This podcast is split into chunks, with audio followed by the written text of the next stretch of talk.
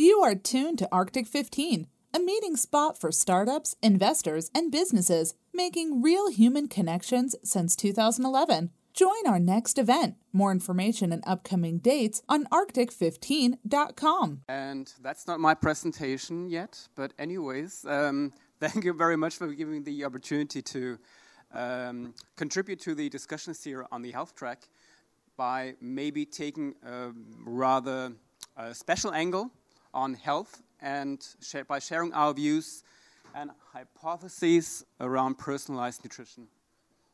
Maybe we can put it also on the big screen. Otherwise, I'll just. No worries. Ah, no worries. So maybe to start with, um, my name is Lars. I'm a venture partner at BSH Home Appliances Group.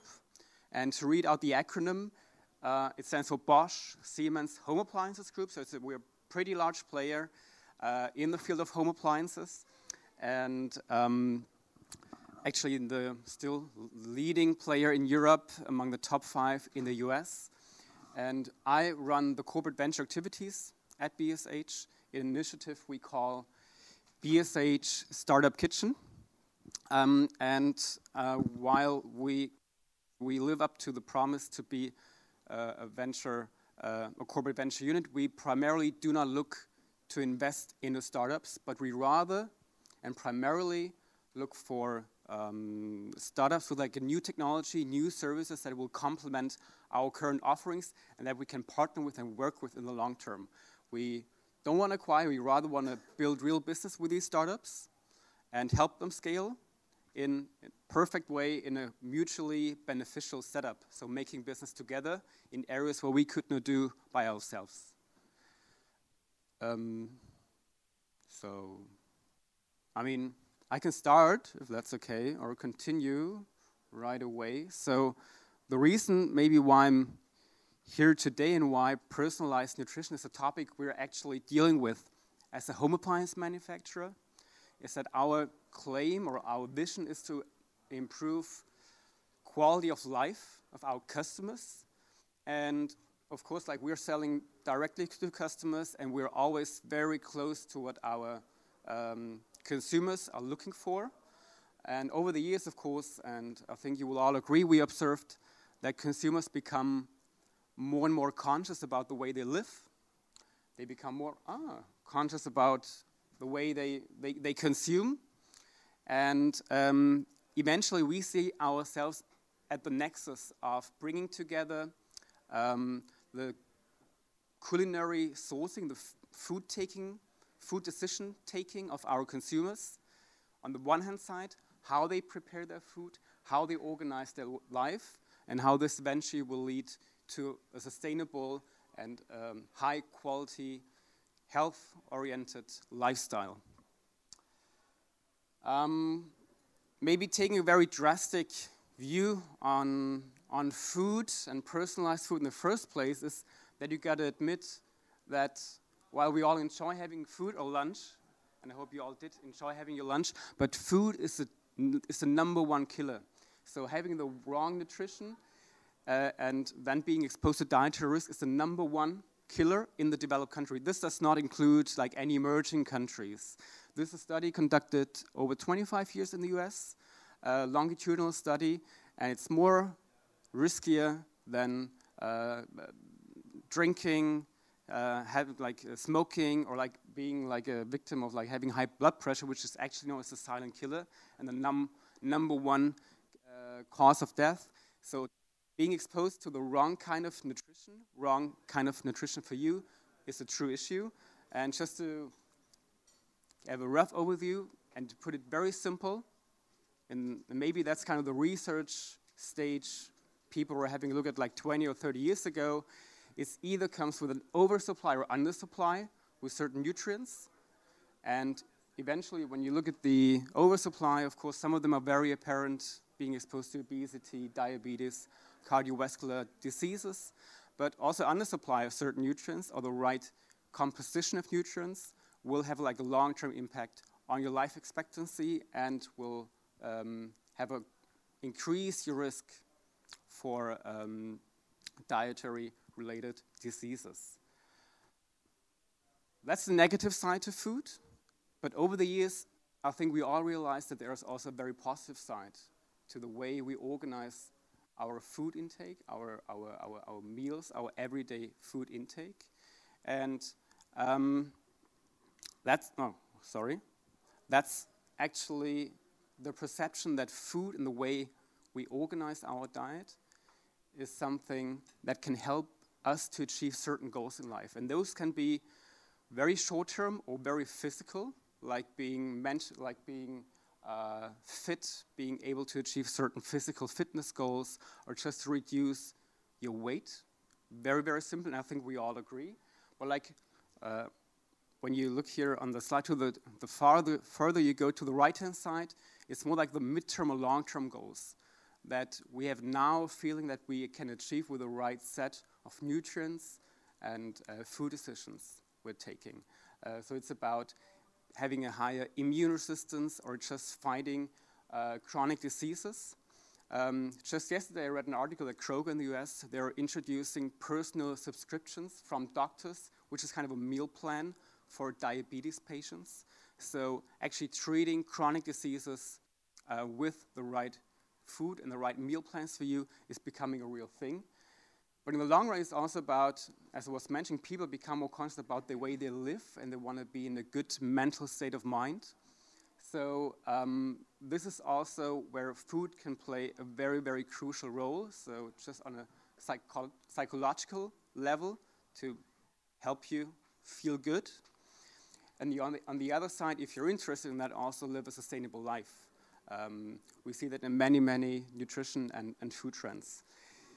So in the past, of course, um, this kind of relationship between feeling good in many different dimensions and um, taking the right food decisions led to many, many, many different diets. Like there's no PowerPoint slide big enough to capture all of them.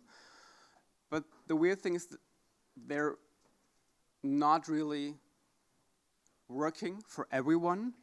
They're more like a fashion. When you look at most of the diets, they come and go like for example the high fat, low carb. We had them, they were like around the 50s and the 60s, back then known as the drinking man diet, like just eat a lot of fat and have a lot of booze and you'll lose weight, which might work for some people.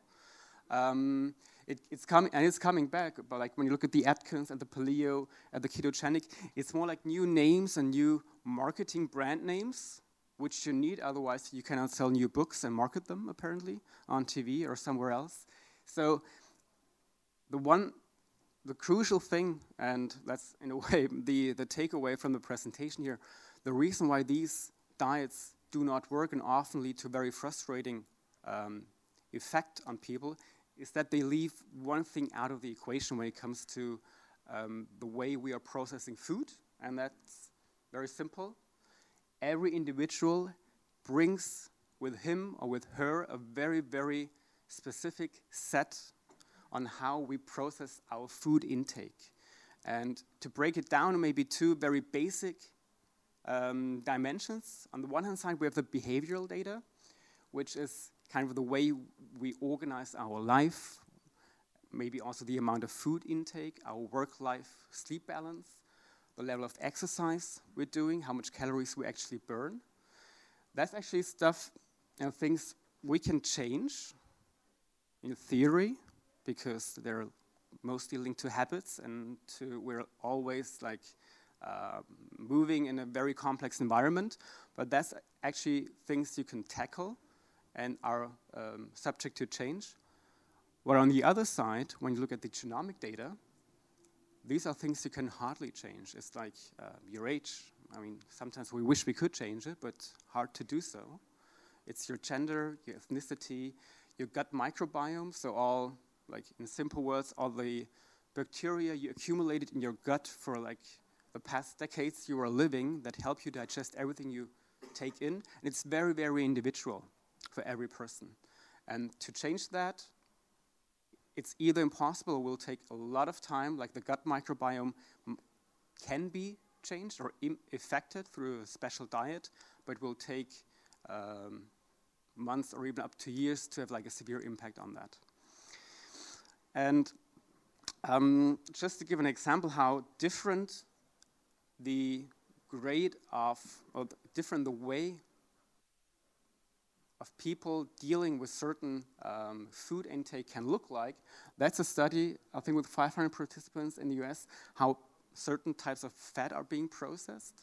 And it's kind of the, rea- the body reaction after being exposed to certain fat. And just to simplify it, like, it's very, very different. Like the ones on the left-hand side, there was a very, very little challenge response, so low effort for the body to actually digest and metabolize the fat, and they could actually like go for the like for the real heavy stuff and would not lose weight or would not really struggle.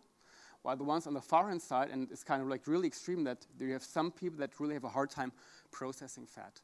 And that comes back to pretty much all nutrients you can have. There are certain types of measuring that. It's still kind of an ongoing R&D effort many companies and especially startups are tapping into. Um, and we see currently two type of business models or service models emerging here. Um, the one, very certainly being on the behavioral side, and that's been around for a while. It pretty much starts with analyzing your habits, your lifestyle. The successful models include some kind of a coaching or training that will try to help you understand how your body reacts to certain goals that you want to achieve, like you want to be fit, you want to feel good, you want to lose weight. And then it comes back to rather a trial and error phase when you need to optimize. And it's, as I was saying, it's related to habits and it's hard to change. But as for now, and for the ones with a very high motivation to change, that's in the past the way to go.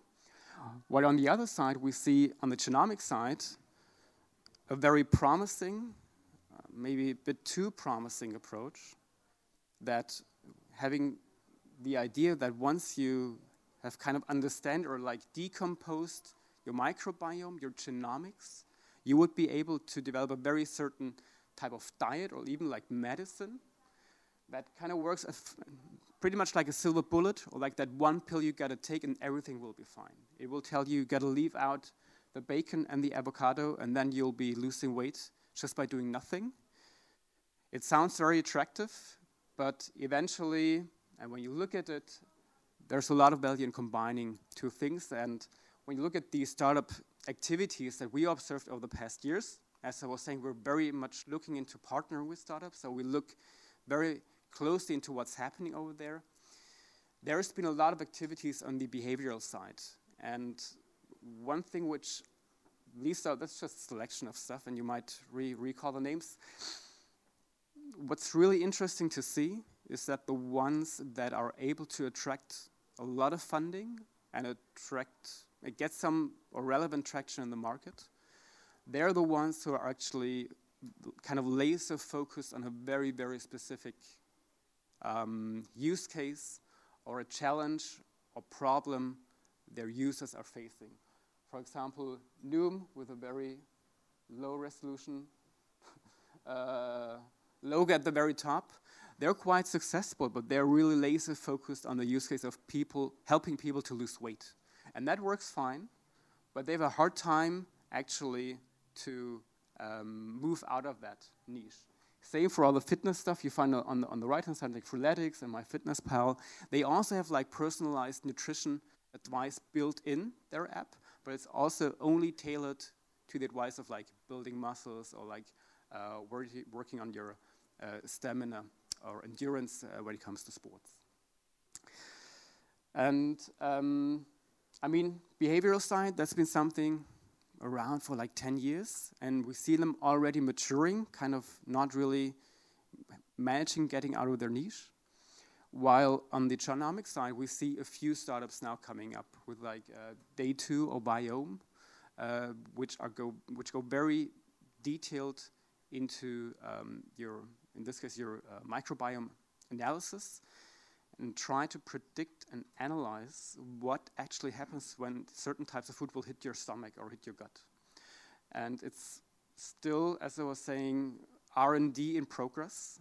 They actually Viome, they acquired Habit on uh, the very left-hand side. So they're already starting to close the loop between um, the genomic side, so bringing like deep and new R&D and um, um, bioanalysis into this field, combined with actually helping you to change your behavior. Um, in a way, coming to the conclusion, the way we see it, as I was saying, we are not a uh, we're not a pharma company. I'm not sure who else will be on the stage, but um, we take a rather relaxed and um, also like laid back perspective on that whole field because, as I was saying in the very beginning, our idea is to improve quality of life for our consumers. And um, quality of life is something which might be defined by your personal health, and, but it's not only your health that will, in the end, determine your quality of life. There are many studies saying that actually people with a chronic disease, they're not more or less happy than people that have a perfect health. And the reason for that is that we are made, and there are many more dimensions to our life. It's about work, it's about our family, it's about having fun. Um, and it's always kind of a trade off. Um, I mean, tonight we might all be choosing to take a drink or two, and we all know it's not good for our health, but it's always a trade off we're taking, and that's totally fine. And that's what we also take into account when we build our ecosystems. Like, give a certain type of freedom to our consumers. Do not try to overcoach them. There's also a lot of coaching fatigue that comes with all these solutions, and try to improve the overall holistic quality of life for, for our customers. And of course, last but not least, we're open to partner. And we're building on kind of a digital ecosystem where our home appliances come into play, of course. Again, in a way, seeing us as a trusted partner to uh, bring certain types of services to our customers and promote them to our customers. But then it's about the customer to take the decision what they want to have and what they don't want to have. Um, and as we are open to always expand our ecosystem, um, I'm around and open to talk. If you have some, if you're a startup and have an idea which fits into, fits into that value proposition, come talk to me. If you're an investor with a startup in your portfolio that fits to that criteria, still come to me. And this not only holds to the um, area of quality of life, also extends to any kind of technology or service we can take into our portfolio and sell through our channels. Um, that's what I'm here for, and that's kind of our view on um, health related to home appliances. And I got the sign that my time is up.